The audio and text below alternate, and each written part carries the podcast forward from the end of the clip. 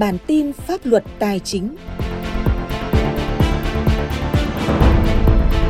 Xin kính chào quý vị thính giả. Đây là bản tin pháp luật tài chính của Thời báo Tài chính Việt Nam.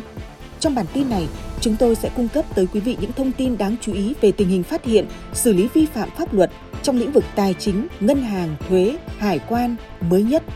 Đồng thời, gửi tới quý vị những cảnh báo khuyến nghị cần quan tâm của các cơ quan chức năng liên quan đến pháp luật tài chính. Mời quý vị thính giả cùng lắng nghe.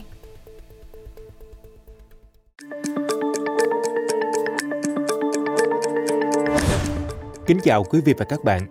Trong phần đầu có bản tin pháp luật tài chính, xin được gửi đến quý vị những thông tin đáng chú ý mới nhất về tình hình phát hiện, xử lý vi phạm pháp luật trong lĩnh vực tài chính ngân hàng, thuế, hải quan. Nổi lên trong tuần cuối tháng 11 này là tình hình vận chuyển ma túy xuyên quốc gia, khởi tố vụ việc lừa đảo gây thiệt hại kinh tế đặc biệt lớn, vi phạm trong lĩnh vực ngân hàng, chứng khoán.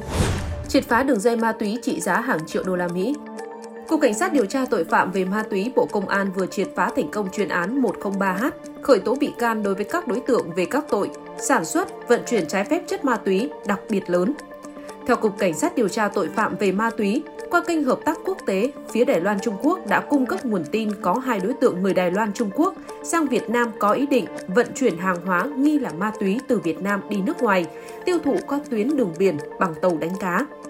Với sự nhạy bén về nghề nghiệp, Cục Cảnh sát điều tra tội phạm về ma túy đã phát hiện đường dây trên nhập cảnh vào Việt Nam, đặt khách sạn, thuê xe, phiên dịch, thuê kho và mua 100 tấn xi măng tập kết tại kho hàng ở quận Hồng Bàng, Hải Phòng. Sau đó các đối tượng xuất cảnh về Trung Quốc, số xi măng dùng để ngụy trang cho lô hàng ma túy trị giá hàng chục triệu đô la Mỹ đang làm thủ tục xuất đi nước ngoài tiêu thụ qua tuyến đường biển. Tổng số lượng ma túy thu giữ của chuyên án lên đến 1,3 tấn ketamin. Bắt hơn 1.700 vụ vi phạm ma túy, động vật, thực vật hoang dã. Tổng cục Hải quan cho biết, kết quả triển khai chiến dịch Con rồng Mekong Công lần thứ 5 diễn ra từ ngày 15 tháng 4 đến ngày 16 tháng 11 năm 2023 cho thấy tình hình vận chuyển ma túy xuyên quốc gia vẫn đang diễn biến phức tạp với quy mô lớn. Kết quả với sự tham gia của 25 cơ quan hải quan, các cơ quan thực thi pháp luật và tổ chức quốc tế đã phát hiện và xử lý 1.715 vụ, tăng 111% so với chiến dịch giai đoạn 4. Chiến dịch Con đồng Mekong 5 tại Việt Nam với sự tham gia tích cực của Tổng cục Hải quan, Bộ Tài chính, các lực lượng chức năng đã phát hiện xử lý 123 vụ việc bắt giữ ma túy và động thực vật hoang dã, tăng 2,15 lần so với chiến dịch giai đoạn 4. Điện Biên, Hải quan phối hợp bắt giữ vụ vận chuyển 12.000 viên ma túy tổng hợp. Các lực lượng tỉnh Điện Biên có sự tham gia của tri cục Hải quan Cửa khẩu Quốc tế Tây Trang đã phát hiện và bắt giữ vụ vận chuyển trái phép ma túy qua biên giới Lào và Việt Nam. Cụ thể vào lúc 11 giờ ngày 23 tháng 11, tại khu vực mốc 114 tuyến biên giới Việt Nam-Lào, tổ công tác bắt quả tang và Ly, sinh năm 1967, quốc tịch Lào đang vận chuyển 12.000 viên ma túy tổng hợp vượt biên sang Việt Nam để tiêu thụ. Vụ Vạn Thịnh Phát, bị can Trương Mỹ Lan bị truy tố vì gây thiệt hại hơn 415.000 tỷ đồng. Cơ quan Cảnh sát điều tra Bộ Công an đã ban hành kết luận điều tra đề nghị truy tố 86 bị can trong vụ án có liên quan đến công ty cổ phần tập đoàn Vạn Thịnh Phát, ngân hàng SCB và các đơn vị có liên quan. Trong số này, bị can Trương Mỹ Lan, chủ tịch tập đoàn Vạn Thịnh Phát, bị đề nghị truy tố 3 tội: đưa hối lộ, vi phạm quy định về hoạt động của ngân hàng và tham ô tài sản. Cơ quan điều tra cũng xác định Trương Mỹ Lan đã chiếm đoạt 304.096 tỷ đồng của SCB. Số tiền này đến nay ngân hàng không thể chi trả và còn phát sinh số tiền lãi hơn 129.372 tỷ đồng. Như vậy, Trương Mỹ Lan đã gây thiệt hại tổng cộng hơn 415.000 tỷ đồng. Lừa đảo hơn 8.000 tỷ đồng, Chủ tịch Tập đoàn Tân Hoàng Minh bị truy tố. Viện Kiểm sát Nhân dân tối cao vừa ra cáo trạng truy tố bị can Đỗ Anh Dũng, sinh năm 1961, Chủ tịch Tập đoàn Tân Hoàng Minh và ông Đỗ Hoàng Việt, sinh năm 1994, con trai ông Đỗ Anh Dũng, về tội lừa đảo chiếm đoạt tài sản. Đây là vụ việc đặc biệt lớn, tập đoàn Tân Hoàng Minh có vay nợ lớn, các dự án chưa thể triển khai song do ảnh hưởng của Covid-19 khiến doanh nghiệp lâm cảnh khó khăn về tài chính, có dư nợ tín dụng hơn 18.500 tỷ đồng. Đến tháng 1 năm 2022, Tân Hoàng Minh tăng dư nợ lên gần 20.000 tỷ đồng, chưa kể các khoản nợ đến từ 8 gói trái phiếu đã phát hành năm 2021.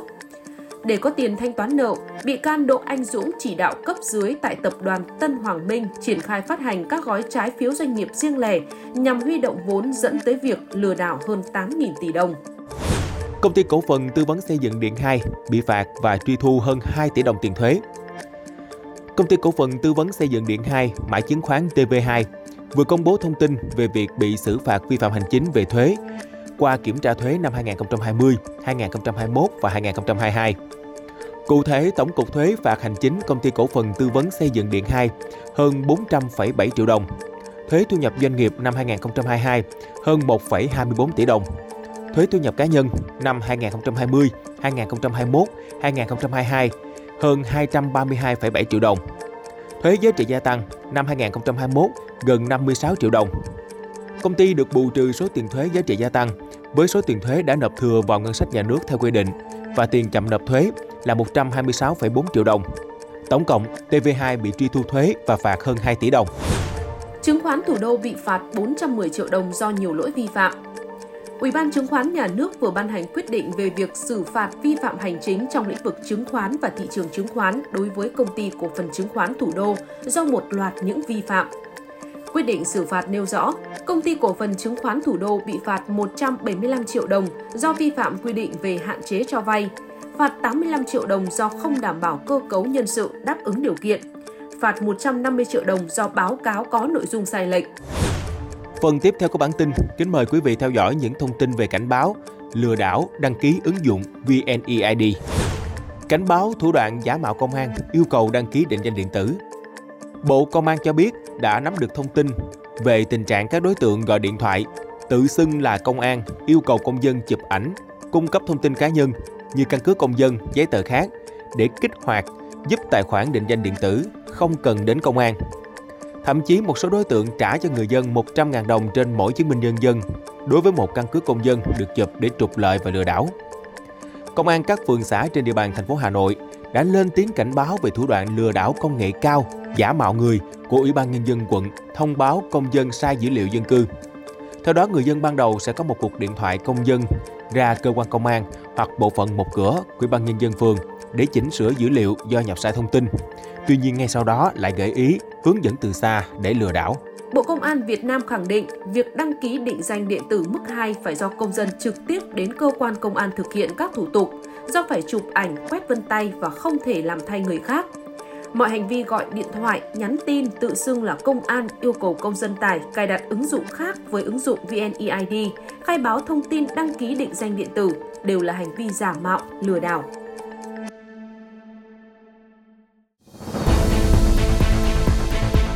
Quý vị vừa theo dõi bản tin pháp luật tài chính của Thời báo Tài chính Việt Nam. Những người thực hiện Trịnh Hải, Mạnh Tuấn, Việt Cường, Phương Huyền. Cảm ơn quý thính giả đã quan tâm lắng nghe. Xin được kính chào và hẹn gặp lại ở những bản tin tiếp theo.